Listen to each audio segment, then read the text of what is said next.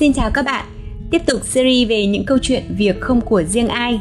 Tuần này nhà có ba cậu con trai muốn chia sẻ với các bạn về câu chuyện dạy con về giá trị đồng tiền.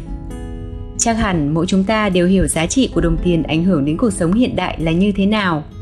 Vậy tại sao vẫn có rất nhiều bậc phụ huynh lại sợ và không muốn con mình tiếp xúc đến tiền bạc khi con còn bé nhỉ? Với mình, mình luôn muốn các con hiểu được giá trị của sức lao động từ bé qua thực tế và trải nghiệm cuộc sống. Nên mình đã bắt đầu có ý định dạy con về giá trị đồng tiền. Có lẽ do Sóc là anh cả, nên cũng là thành viên được trải nghiệm nhiều cuộc thí điểm của mẹ nhất trong nhà. Mình đã bắt đầu đưa con vào cuộc trải nghiệm kiếm tiền từ những công việc nhà để con hiểu hơn về giá trị sức lao động của mình. Hồi đó là vào kỳ nghỉ hè năm Sóc 8 tuổi, mình bắt đầu lên danh sách các công việc mà Sóc có thể phụ giúp trong gia đình. Sau đó mình rủ dê Sóc chơi trò kiếm tiền bằng công việc đầu tiên là rửa bát và lau nhà. Tức là Sóc sẽ đảm nhiệm công việc lau nhà và rửa bát của gia đình và sẽ được nhận lương là 10.000 một ngày. Lúc đầu bạn hăng hái làm việc lắm, nhưng được hơn chục ngày thì bạn chán và không làm nữa. Với công việc này, sắp kiếm được đâu đó khoảng 100 nghìn và bạn dành số tiền này để mua món đồ chơi bạn ý ao ước từ lâu mà mẹ chưa đồng ý mua cho. Công việc thứ hai mà Sóc nhận là làm gia sư cho Thọ. Năm đó sắp học lớp 5 và Thỏ vừa vào lớp 1. Sau công việc thứ nhất, mình cũng rút ra một số kinh nghiệm trong việc thỏa thuận cũng như hướng dẫn cho con. Thêm nữa, lần này Sóc đã lớn hơn, có ý thức hơn nên hai mẹ con có những cam kết rõ ràng với nhau hơn trong công việc về thời gian, tiền lương, chất lượng và kết quả công việc. sau phải đảm bảo chất lượng dạy, đó là phải kiên nhẫn với em trong cách giảng bài, phải đảm bảo kết quả học của em cũng như không được nản chí bỏ việc giữa chừng. Nếu bỏ việc giữa chừng là vi phạm hợp đồng, sẽ bị phạt 2 tháng lương. Bù lại thì tiền lương gia sư khá là cao, 20.000 một buổi.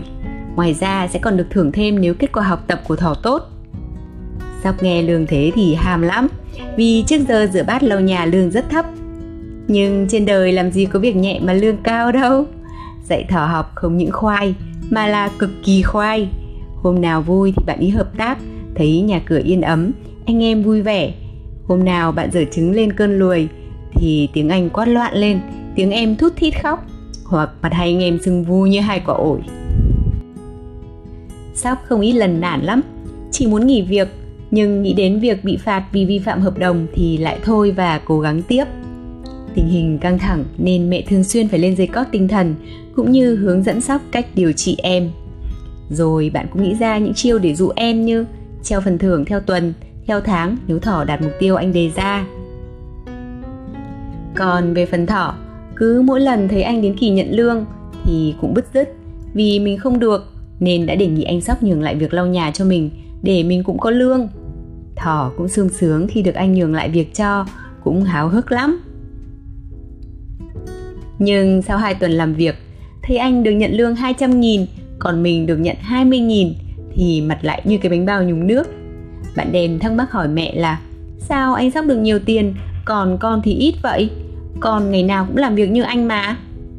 Mình bảo, đấy là sự khác nhau của việc lao động chân tay và lao động trí óc đấy con và giải thích cặn kẽ hơn cho thỏ nghe xong thỏ chốt một câu con phải học giỏi để ít nữa dạy gấu để con kiếm tiền nhiều như anh vậy quay lại sóc dù rất nhiều lần nản chí nhưng nghĩ đến ngày nhận lương thì bạn lại tự nhủ phải cố gắng tiếp tục và quả thật bạn đã không bỏ việc như cam kết tuy nhiên thì công việc của bạn cũng chỉ kéo dài đến hết học kỳ 1 vì năm đó là năm cuối cấp 1 của bạn nên mẹ muốn bạn tập trung vào việc thi cử Công việc thứ ba mà Sóc nhận và kéo dài cho đến tận bây giờ là việc làm bếp trưởng cho gia đình. Ở tập trước, mình đã kể về quá trình Sóc trở thành bếp trưởng như thế nào rồi đó. Sau một thời gian, thấy anh Sóc vào bếp thì hai ông em Thỏ và Gấu cũng rất hâm mộ anh. Đứa nào cũng mơ ước là khi nào lớn bằng anh Sóc cũng sẽ nấu cơm cho cả nhà ăn giống như anh. Thế là Sóc gạ Thỏ. Trước khi học nấu ăn là anh phải học và bắt đầu từ công việc rửa bát đấy. Thế nên giờ anh dạy Thỏ rửa bát Xong sẽ giao luôn việc rửa bát ngày hai bữa cho thỏ và anh sẽ trích lương của anh để trả cho thỏ nhé. Cứ 15 ngày anh sẽ trả lương một lần. Chẳng là lương bếp trưởng của anh sóc rơi vào tầm 1 triệu 2 đến 1 triệu rưỡi một tháng cơ. Nên bạn ấy quyết định trích 1 phần tư lương để thuê thỏ rửa bát cho mình vừa giảm tài được công việc rửa bát mà bạn vốn rất ngại, vừa để tạo công ăn việc làm cho em. Thảo lúc đầu thì cũng háo hức nhận việc lắm, nhưng được hai ba bữa thì lại chán, hết đòi bỏ việc, lại đến bị anh đuổi việc. Tuy nhiên sau vài lần như thế thì giờ hai anh em lại quay lại kết hợp với nhau rất ăn ý. Mình cũng không rõ là hai bạn ấy đã thỏa thuận với nhau những gì, mà giờ Thỏ cũng làm việc nghiêm túc và có trách nhiệm không kém gì anh. Mình nhận ra niềm vui sướng của các con khi được nhận những thành quả sau khi các con tự bỏ công sức ra. Tiền mồ hôi nước mắt nó cũng có giá trị hơn nhiều chứ nhỉ? Nói là trả lương và nhận lương, nhưng việc tiêu gì và như thế nào thì các con vẫn phải hỏi ý kiến và được sự đồng ý của mẹ.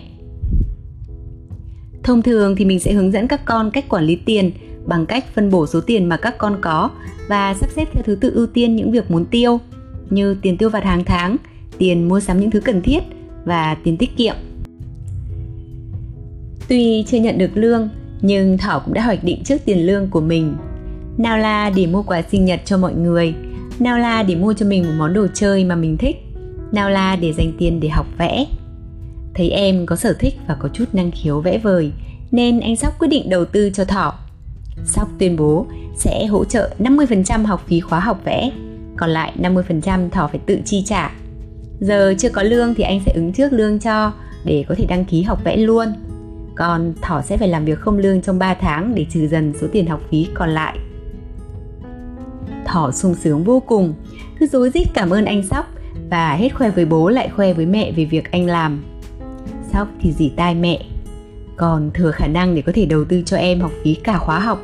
Nhưng con không làm thế, vì phải để cho thỏ tự trả tiền học bằng tiền nó tự kiếm được, thì em mới biết trân trọng và học hành chăm chỉ, chứ không thì nó lại chán và bỏ học giữa chừng.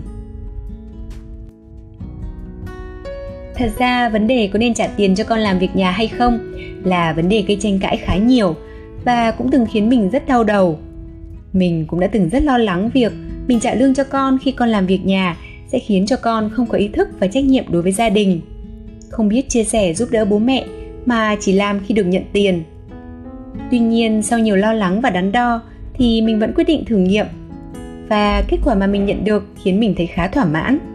Các con đã làm rất tốt việc nhà được giao, được hướng dẫn. Không những thế, mình thấy các con học được rất nhiều bài học thông qua đó, như là bài học về trách nhiệm tuân thủ cam kết, bài học nhận thù lao để làm việc được yêu cầu chứ không phải là việc mình thích các con cũng biết cân nhắc tính toán trước mỗi lần định chi tiêu, chứ không phải cứ thích là mua bạt mạng như trước nữa. Trẻ con đúng là rất thông minh và nhanh nhạy. Sóc còn áp dụng được bài học đàm phán, kỹ năng thuyết phục với thỏ thông qua việc thuê thỏ rửa bát thay cho mình. Nhìn sóc lớn dần lên trong suy nghĩ và cách cư xử như vậy, mình lại nhớ lại mình của ngày xưa. Khi mình trạc tuổi sóc, mình vẫn vô tư và chưa biết suy nghĩ hay tính toán gì cả có thể một phần, vì mình được sinh ra trong một gia đình mà bố mẹ luôn lo cho mình đủ đầy, không bao giờ phải thiếu thốn cũng như thua kém bạn bè cùng trang lứa. Bố mẹ có dạy mình không được phung phí tiền bạc, nhưng cũng không dạy cụ thể cách quản lý tiền ra sao. Và cũng như nhiều ông bố bà mẹ khác, bố mẹ chỉ muốn mình tập trung vào học hành để sau này ra đời có công việc tốt. Ngay cả khi mình vào đại học rồi thì bố mẹ vẫn không thích việc mình đi làm thêm, vì bố mẹ mình sợ ảnh hưởng đến việc học hành của mình mình vẫn nhớ mãi, hồi đó là năm thứ nhất đại học. Mình xin làm chân bán bánh kẹo part time 2 tuần dịp trước Tết. Mình đi làm mà lấm lét, giấu giếm như buôn bạc giả. Và rồi mình cũng bị mẹ phát hiện khi mới làm được 3 ngày. Mình phải xin lỗi và hứa hẹn gãy lưỡi là con sẽ không để ảnh hưởng đến việc học hành. Cũng như cam kết đây là lần đầu tiên và cũng là lần cuối cùng đi làm thêm trong thời gian học đại học thì mẹ mình mới cho tiếp tục công việc. 18 tuổi, lần đầu tiên mới biết thế nào là đồng tiền kiếm được bằng chính sức lao động của mình. Vậy mà, mình đã háo hức và sung sướng vô cùng, dù đó chỉ là hai tuần với vài tiếng làm việc ngắn ngủi mỗi ngày. Rút kinh nghiệm từ bản thân nên quan điểm dạy con của mình về tiền tương đối mở. Mình muốn con tiếp xúc với tiền, hiểu được giá trị của đồng tiền cũng như sức lao động từ bé qua thực tế và trải nghiệm cuộc sống. Mình cũng hy vọng với các trải nghiệm mà mình tạo ra cho các con sẽ phần nào giúp các con trưởng thành hơn trong suy nghĩ cũng như trong hành động con sẽ luôn biết cân nhắc trước mọi quyết định của mình, sẽ có trách nhiệm và không bỏ cuộc với những quyết định đó, cho dù kết quả có như thế nào đi chăng nữa Cảm ơn mọi người đã lắng nghe những chia sẻ của mình đến giây phút này. Hẹn gặp lại các bạn ở những câu chuyện tiếp theo của mẹ con mình nhé.